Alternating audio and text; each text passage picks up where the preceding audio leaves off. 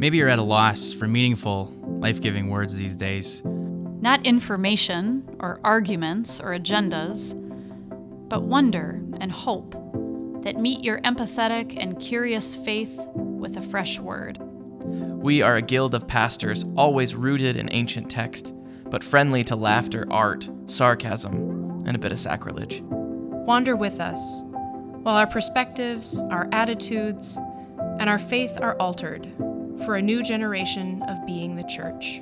We are Altar Guild. We are Altar Guild. We are Altar Guild. We are Altar Guild.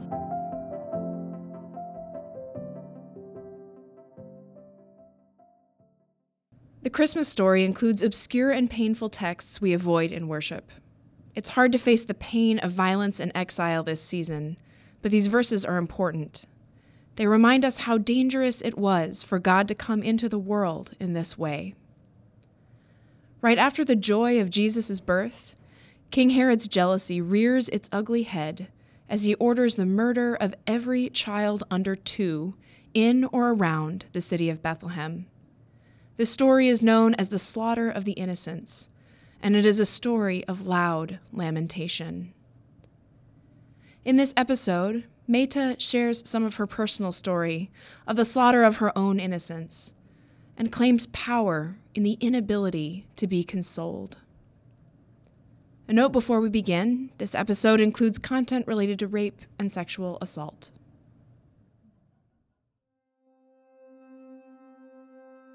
I hear women explaining themselves, why they've been silent, or why they are speaking now.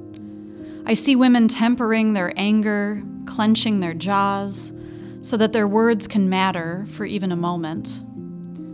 Why didn't you tell anyone right away?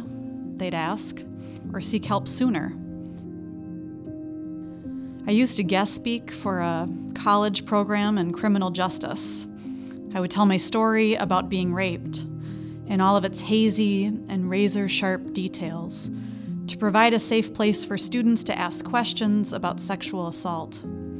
I was there to field curiosity and build empathy so that their careers would be better for the pieces of myself shared.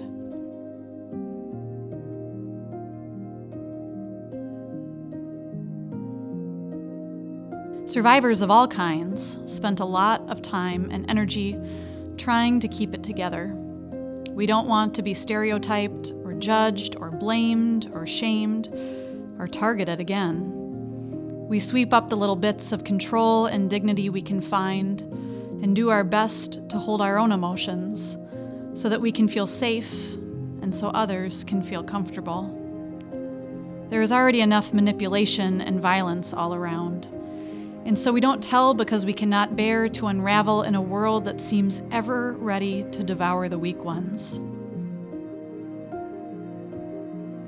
What does this have to do with Christmas, you ask? When the wise men don't return to the palace to out the newborn king, Herod orders all the small children in and around Bethlehem to be killed. We rarely hear this story read in worship, because King Herod's paranoia and fury are like a jolt of pain and darkness in the season where hope and light are supposed to win. But I cannot skip the quick description, the slaughter of innocents. I imagine parents of these babies and toddlers, ruined by the forces of royal and toxic masculinity do they have permission from their neighbors and families to lose it completely? To spiral down into the real grief and loss that is their hearts and homes destroyed by death? Do the mothers still wake at night, their breasts pulsing with milk, their dreams filled with the cries of one not yet done nursing and living? The text recalls loud lamentation in Jeremiah that holds sacred space for this wailing and weeping for a mother who refused to be consoled because her children are no more. But where is this sacred space today? Where can we wail and weep for the injustices of the world without being told to pull it together, to calm down, to stop making everyone else so uncomfortable with our grief and pain? Hours after the slaughter of my own innocence, I walked out of the hospital alone and ashamed and ready to keep silent. I did not have the strength to manage the reaction of my family or friends, let alone navigate legal action while starting college.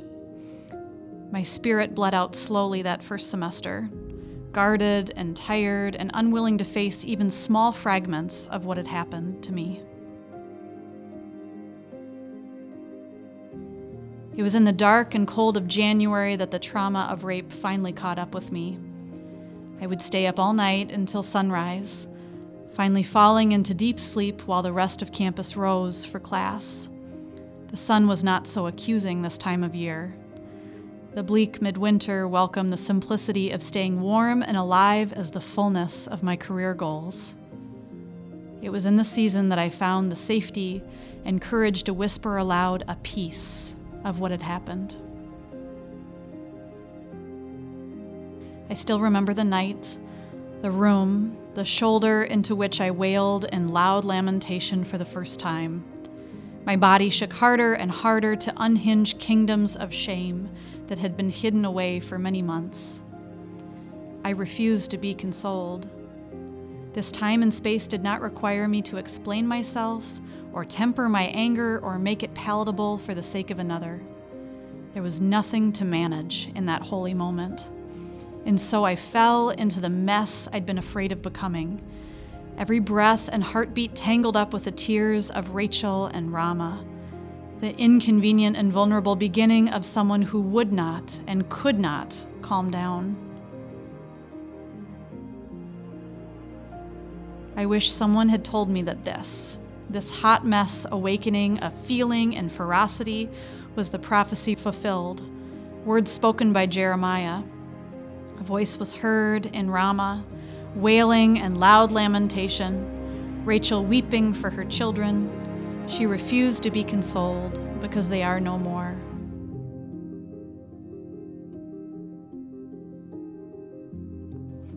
God gave Jeremiah words for destruction and exile and God gives us permission for wailing and weeping. I hear women explaining themselves, why they've been silent or why they are speaking now. I see women tempering their anger, clenching their jaws, so that their words can matter for even a moment. But it is Herod who has some explaining to do. It is Herod who needs to temper his anger. Survivors of Herod's rage tell when we are good and ready in body, mind, and spirit. It helps if we can trust that what we say will matter, that what we have endured will be believed, that what we feel will not need to be managed or contained. It helps if we know that loud lamentation is prophetic and holy and heard by God. If she refuses to be consoled, then let her shake. She is moving kingdoms throughout the world and within herself.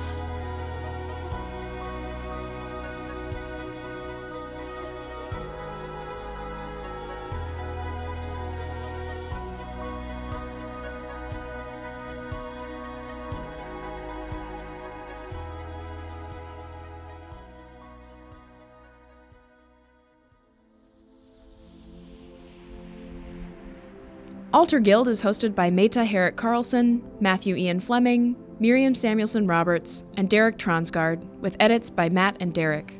Today's episode was written by Meta Herrick Carlson, with music by Dotted Lines, Adrian Walter, Caleb Etheridge, and Aaron Sprinkle. You can visit our website at alterguild.org, that's A L T E R, and find us on Twitter and Facebook at Altar Guild. To listen to more episodes or to subscribe, you can find us on iTunes, Stitcher, Google Play, or wherever else fine podcasts are sold. And if you like what we're doing, please leave us a review on iTunes.